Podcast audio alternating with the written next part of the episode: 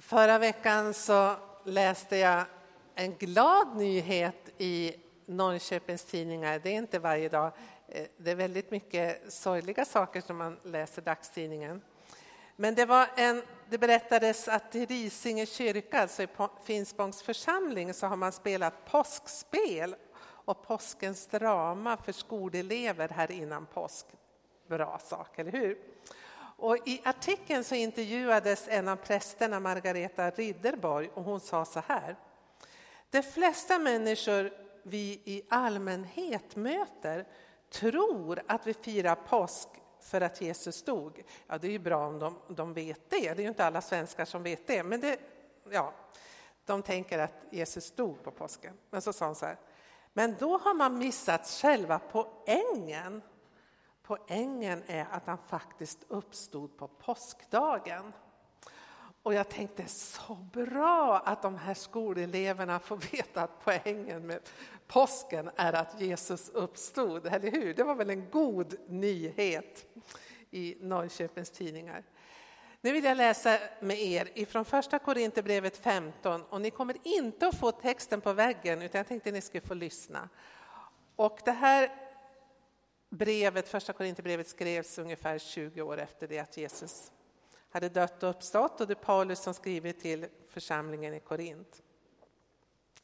Bröder, jag vill påminna er om evangeliet som jag förkunnade, som också ni tog emot, på vars grund ni står, och genom vilket ni blev räddade. Jag vill påminna er om orden i min förkunnelse, den håller jag fast vid, annars var det bortkastat att ni kom till tro. Bland det första jag förde vidare till er var detta som jag själv hade tagit emot: att Kristus dog för våra synder i enlighet med skrifterna, att han blev begravd och att han uppstod på tredje dagen i enlighet med skrifterna, och att han visade sig för Kefas, alltså för Petrus, och sedan för de 12. Därefter visade han sig för mer än 500 bröder vid ett och samma tillfälle. De flesta ännu i livet, men några har avlidit. Därefter visade han sig för Jakob och sedan för alla apostlarna. Allra sist visade han sig också för mig, Paulus, detta ofullgångna foster som han kallar sig själv. Jag är den allra minsta av apostlarna, inte värdig att kallas apostel, men eftersom jag har förföljt Guds församling. Och så går vidare till vers 12. Men om det nu förkunnas att Kristus har uppstått från de döda, hur kan då några bland er säga att det inte finns någon uppståndelse från de döda? Om det inte finns någon uppståndelse från de döda har inte heller Kristus uppstått. Men om Kristus inte har uppstått, ja, då är vår förkunnelse tom, och tom är också er tro. Och då visar det sig att vi har vittnat falskt om Gud, eftersom han har vittnat om att vi har vittnat om Gud att han har uppväckt Kristus. Och vi kan gå till vers 17. Men om Kristus inte har uppstått, då är er tro meningslös, och ni är ännu kvar i era synder. Då har också det som har avlidit i tron på Kristus, då är det förlorade. Gäller vårt hopp till Kristus bara detta livet, då är vi det mest ömkansvärda bland människor. Men nu har Kristus uppstått från de döda som den första av de avlidna. Om Kristus inte har uppstått, då är er tro meningslös, och ni är ännu kvar i era synder. Men nu har Kristus uppstått från de döda som den första av de avlidna. Vi är samlade här idag därför att vi tror och bekänner att Jesus Kristus har uppstått ifrån de döda. Om inte Kristus hade uppstått, om inte lärjungarna hade mött honom, kunnat ta på honom, de kunde röra vid Jesus, om de inte hade ätit tillsammans med honom, så hade vi inte suttit här idag. Och inte 2 miljarder människor hade bekänt sig som kristna. Jag slog upp det i morse för att vara säker på att jag inte skulle ljuga för er. Och då stod det på Wikipedia att kristendomen är världens största religion med 2 miljarder troende. Och idag tänker, det började tidigt redan igår kväll, natt. Och hela dygnet så firar man att Jesus Kristus är uppstånd runt hela vår jord. Vår kristna tro bygger på och står och faller på om det vi läst om och sjungit om verkligen har hänt eller inte. Om inte är vår tro meningslös, säger Paulus. Men om Kristus Jesus har uppstått från döden, då är döden besegrad. Och det är detta som är påskens stora högtid. Självklart firar vi och påminner oss om att Jesus har dött på korset. Långfredagen förutsätter ju påskdagen. Men om vi bara hade haft långfredagen, då hade vi inte suttit här idag. Så påsken är själva poängen. Uppståndelsen är själva poängen med påsken. Men är det rimligt att tro att Jesus har uppstått? Ja, vad vi tror och håller för rimligt är helt beroende på vilken världsbild vi lever med, vilken verklighetsuppfattning vi har. Lever vi med en materialistisk världsbild som säger oss att Gud inte existerar, att under inte kan ske, att världen bara har uppkommit helt och hållet på grund av en slump, en evolutionsprocess, ja, då är det inte lätt att tro att Jesus har uppstått. Men om vi tror att Gud existerar och att han har skapat världen och att Gud gång på gång har gripit in i historien, så är det också möjligt att tro att Jesus har uppstått. För om Gud finns så är ingenting omöjligt. Ändå så är det kanske inte helt klart och självklart att tro på uppståndelsen. Till och med lärjungarna hade svårt att tro det. De som ändå trodde på Gud och trodde på under och trodde att Gud grep in i historien hade svårt att föreställa sig att Jesus som de såg hängde på korset och dog denna fasansfulla död, att han verkligen skulle uppstå. Alla evangelierna är väldigt tydliga med att lärjungarna inte förväntade sig att Jesus skulle uppstå. Och kvinnorna som gick till graven på påskdagens morgon, de gick ju dit för att smörja en död kropp. De gick inte dit för att de trodde att de skulle möta den uppståndne. Men de mötte den uppståndne. Och när de sen kom till lärjungarna och berättade om det, så då står det i Lukas evangeliet, då trodde lärjungarna att det var bara kvinnoprat. Det var, ja, du vet. Att det här kan vi verkligen inte ha sett. Men de var ju tvungna att springa till graven själv, och då upptäckte de att graven var tom. För oss som lever idag så är lärjungarnas, apostlarnas vittnesbörd oerhört viktigt. Vi bygger vår tro på det. Men är det rimligt att tro att Jesus uppstod? Nu ska jag ta några punkter som jag har sagt förut, men jag tycker liksom att det kan vara bra att påminna sig om det. Är det rimligt att tro att Jesus uppstod? Ja, för det första som jag redan har sagt. Om Gud existerar, då är ingenting omöjligt. Om han har skapat vår värld och oss och allt det vackra runt omkring oss. För det andra, den tomma graven. Ingen, och jag stryker under, ingen har kunnat ge en rimlig förklaring till vart Jesu kropp tog vägen. Den allra absolut vanligaste förklaringen, det var den som översteprästerna försökte tuta i folk. Och det är att lärjungarna stal kroppen. Men varför skulle de göra det? Är det rimligt att tro att lärjungarna stal kroppen? För det första skulle de ha kämpat ner soldaterna som vaktade graven. Och varför skulle de gömma kroppen? Och varför sen skulle de vara beredda att lida och dö för en lögn? Var det översteprästerna som stal kroppen? Eller någon annan? Nej, knappast. En mycket vanlig uppfattning, det är den här som dels många inom den nyandliga rörelsen förfäktar idag, men också många muslimer tror. Det är den att man tror att Jesus vaknade upp i graven. Trots att han har blivit torterad och korsfäst och stungen i sidan och alltihop. Nej, Jesus vaknade upp. Och så lyckades han på något sätt rulla undan den stora tunga stenen och fly från graven utan att soldaterna såg honom. Hur rimligt är det? På en skala mellan 1 och 10. Men det märkliga är det att det är massor, det är tusentals, ja, miljoner människor i vår värld som tror att det var så. En del trodde att Jesus blev så frisk att han tog sig ända bort till Indien och på andra platser. Ja. En sak är klar. Graven var tom och ingen har kunnat ge en rimlig förklaring till varför graven är tom. För det tredje, lärjungarnas liv förvandlades. Från att de hade varit otroligt rädda så blev de frimodiga. För det fjärde, och det är nästan en av de mest fascinerande tankarna och tänkare, det är det här. Att den första församlingen bildades i Jerusalem. I den stad där Jesus hade blivit dödad på korset. I denna förfärliga död. Och i den staden ryktet hade börjat gå runt att graven är tom. Graven är tom. Det finns liksom ingen förklaring till det.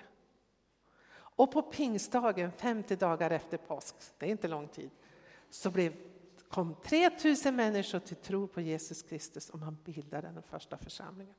Det var väl ett under. Det är en rimlig förklaring till att det verkligen hade hänt någonting. För det femte, kvinnornas närvaro vid korset. Alltså, jag vet inte om ni la märke till det att Paulus, när han berättar om alla som hade sett Jesus som uppstånden, så berättar han inte om kvinnorna.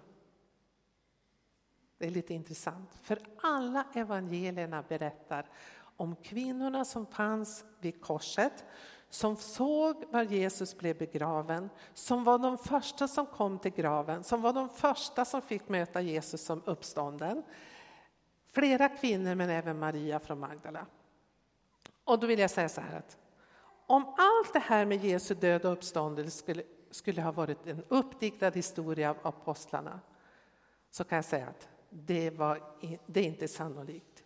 Ingen judisk man på Jesu tid hade uppdiktat en historia om Jesu död och uppståndelse. Och särskilt inte att kvinnorna var de första vittnena till det.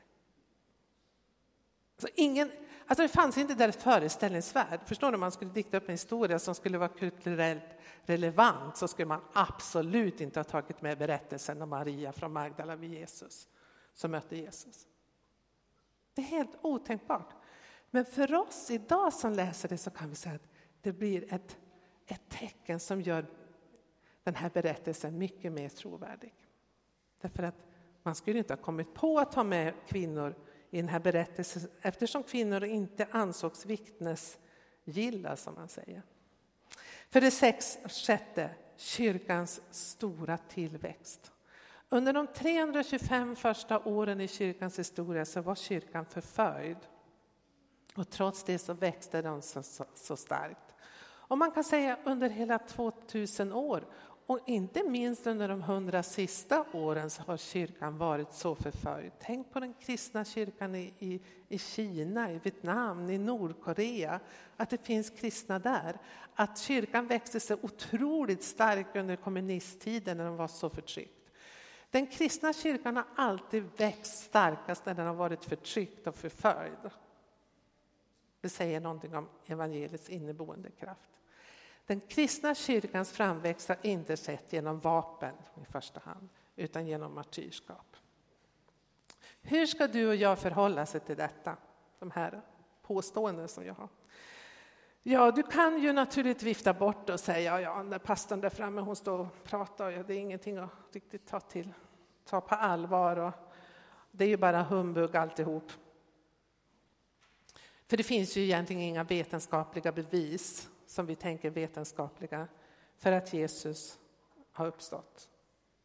Men jag vill hävda att det är rimligt att tro på Jesu uppståndelse utifrån de här fakta. Och du som har svårt att tro och ta till det där, Du kan göra precis som en av männen som kom till Jesus som ville bli botad. Och Jesus utmanade honom att tro och han sa: jag tror, hjälp min otro. Vi kan ha en jätteliten puttitro på att det här kanske är sant. Och det hjälper om vi ber om mer tro. Men vad har Jesus uppståndelse för betydelse för oss idag och hur uppfattade de första lärjungarna dess betydelse? Ja, de första lärjungarna, de såg Jesu uppståndelse som ett klart bevis på att den Jesus sagt att han var Guds son, att han och Fadern var ett, att det verkligen var sant. När Thomas, en av lärjungarna, fick höra att de andra lärjungarna hade mött Jesus, så trodde han inte på dem. Han tyckte att det var helt omöjligt och därför har han fått namnet Thomas tvivlaren, stackarn. Men i varje fall, Thomas fick också möta den uppståndne Kristus. Han kom och visade sig för honom. Och när han såg Jesus, då kastade han sig ner för hans fötter och så sa han: min Herre och min Gud. Uppståndelsen blev det tydliga tecknet för lärjungarna att Jesus var Guds son. För det andra, synden är sonad. Korset talar om för oss, precis som vi hört i sångerna, att det finns nåd och förlåtelse att få och ta emot för den som tror. Bibeln säger att syndens lön är döden. Syndens lön är döden. Men Bibeln lär oss också att om vi tror på Jesus Kristus, att han har dött för vår skull, så kan vi få ta emot förlåtelse för all vår brustenhet och trasighet. Vi kan få komma till honom och be om förlåtelse. Vi kan få en upprättad relation med Gud, en upprättad relation med varandra och med hela skapelsen. För det tredje, vad säger oss uppståndelsen? Jo, att döden är besegrad. Människans stora fiende. Evigt liv erbjuds oss genom tron på Jesus Kristus. Det är ju Johannes evangeliet inte minst betonade gång på gång. För att ni ska tro att Jesus är Guds son och för att ni ska ha evigt liv. Ty så älskade Gud världen att han gav den sin son. För att var och en som tror på honom inte ska förgås utan ha evigt liv. Det här livet är inte allt. Det vi kan se och ta på nu är inte allt. Utan det finns ett liv bortom döden. Min framtidsdag är ljus och lång. Den sträcker sig, den räcker bortom livets tvång. Det är en gammal väckelsesång. Vårt liv är inte slut i och med att vi dör, utan det fortsätter ett evigt liv tillsammans med Gud i himlen. Tillsammans med våra nära och kära som har gått före. Det är det fantastiska som erbjuds oss genom tron på Jesus Kristus. Och det sista vill säga. Jesus seger på korset berättar för oss att ondskan är besegrad. Ondskan är besegrad. När vi ser oss omkring så ser vi att ondskan är starkt närvarande i världen. Men vi som tror på Jesus Kristus, vi tror och bekänner att det finns ett hopp om en bättre värld. Vi tror att det ljuset, Guds ljus som lyser i mörkret, inte kan släckas. Det ljuset kan inte besegras. Ljuset är starkare än mörkret. Kärleken är starkare än ondskan. Detta har vi kristna bekänt i 2000 år. Även när kyrkan har varit hårt förföljd med lidande och martyrskap. Detta är vårt hopp, vår tro, vår tröst i en värld fylld av mörker. Men där det också finns kärlek och godhet. Du och jag kan ställa oss på kampen. På Jesus sida om kampen mot det onda. Han som visat oss vägen. Hur ondskan ska besegras. Inte genom våld. Utan med kärlek. Och då ska jag avsluta med att läsa från en annan tidningsartikel. Jag är liksom lite hopplös på att göra det. Ibland måste man ju få göra det. Och den skrevs också förra veckan, den 13 mars. Det är väldigt vanligt, jag tror säkert ni har hört det också. Man säger så här, ja, om det inte fanns några religioner då skulle det inte finnas något krig. Det är religionernas fel att det är krig, eller hur? Är det någon som har hört den påståendet? För några veckor sedan så lyssnade jag på P1. Jag brukar ju göra det när jag kör bil och råkar komma in på Ring P1. Och då var det en man som ringde in och så sa han så här. Jag tycker att man skulle förbjuda alla religiösa att bli medborgare i Sverige. Och programledaren, hon hade lite svårt att tackla det hon tyckte. Liksom. Jag förstår att han kanske var ute efter att förbjuda alla muslimer. Men jag tror faktiskt han var ute efter att förbjuda alla kristna också. Faktiskt. Han tyckte att det var humbug allt vi tror på. Ja. Det har kommit ut en bok som är skriven av Karen Armstrong. Och Karen Armstrong är en ganska stor auktoritet. Hon är religionshistoriker och författare för detta nunna. Hon har skrivit en bok som heter Med Gud på vår sida. Och i hela den boken, som är tydligen en tjock bok, jag har inte läst den, jag har bara läst om den. Men i alla fall, hela boken går ut för att beskriva och gå emot den här myten att det är religionernas fel att vi har krig på jorden. Och hon har massor med argument för det. Och kort sagt kan man säga att det hon menar i boken, det är det att det inte är religionernas fel att det är krig, utan den mänskliga faktorn, människans fel och nationalismens fel. Och jag brukar säga det, att när man säger att det är religionernas fel att det är krig, ja men titta på 1900-talet, kommunismen, nationalismen, fascismen. Hur många miljoner tog de död på? Det var inte religiösa rörelser. Nationalismen är en väldigt stor orsak till många krig. Och Karen Armstrong, hon förfäktar den idén att det är även nationalismen som ligger bakom ISIS framfart. Men han som har recenserat den här boken, det var dit jag skulle komma, han heter John Sjögren och det här stod i Svenska Dagbladet den 13 mars. Han tycker att hon, Karen Armstrong, har ägnat lite för lite uppmärksamhet åt religionernas faktiska innehåll.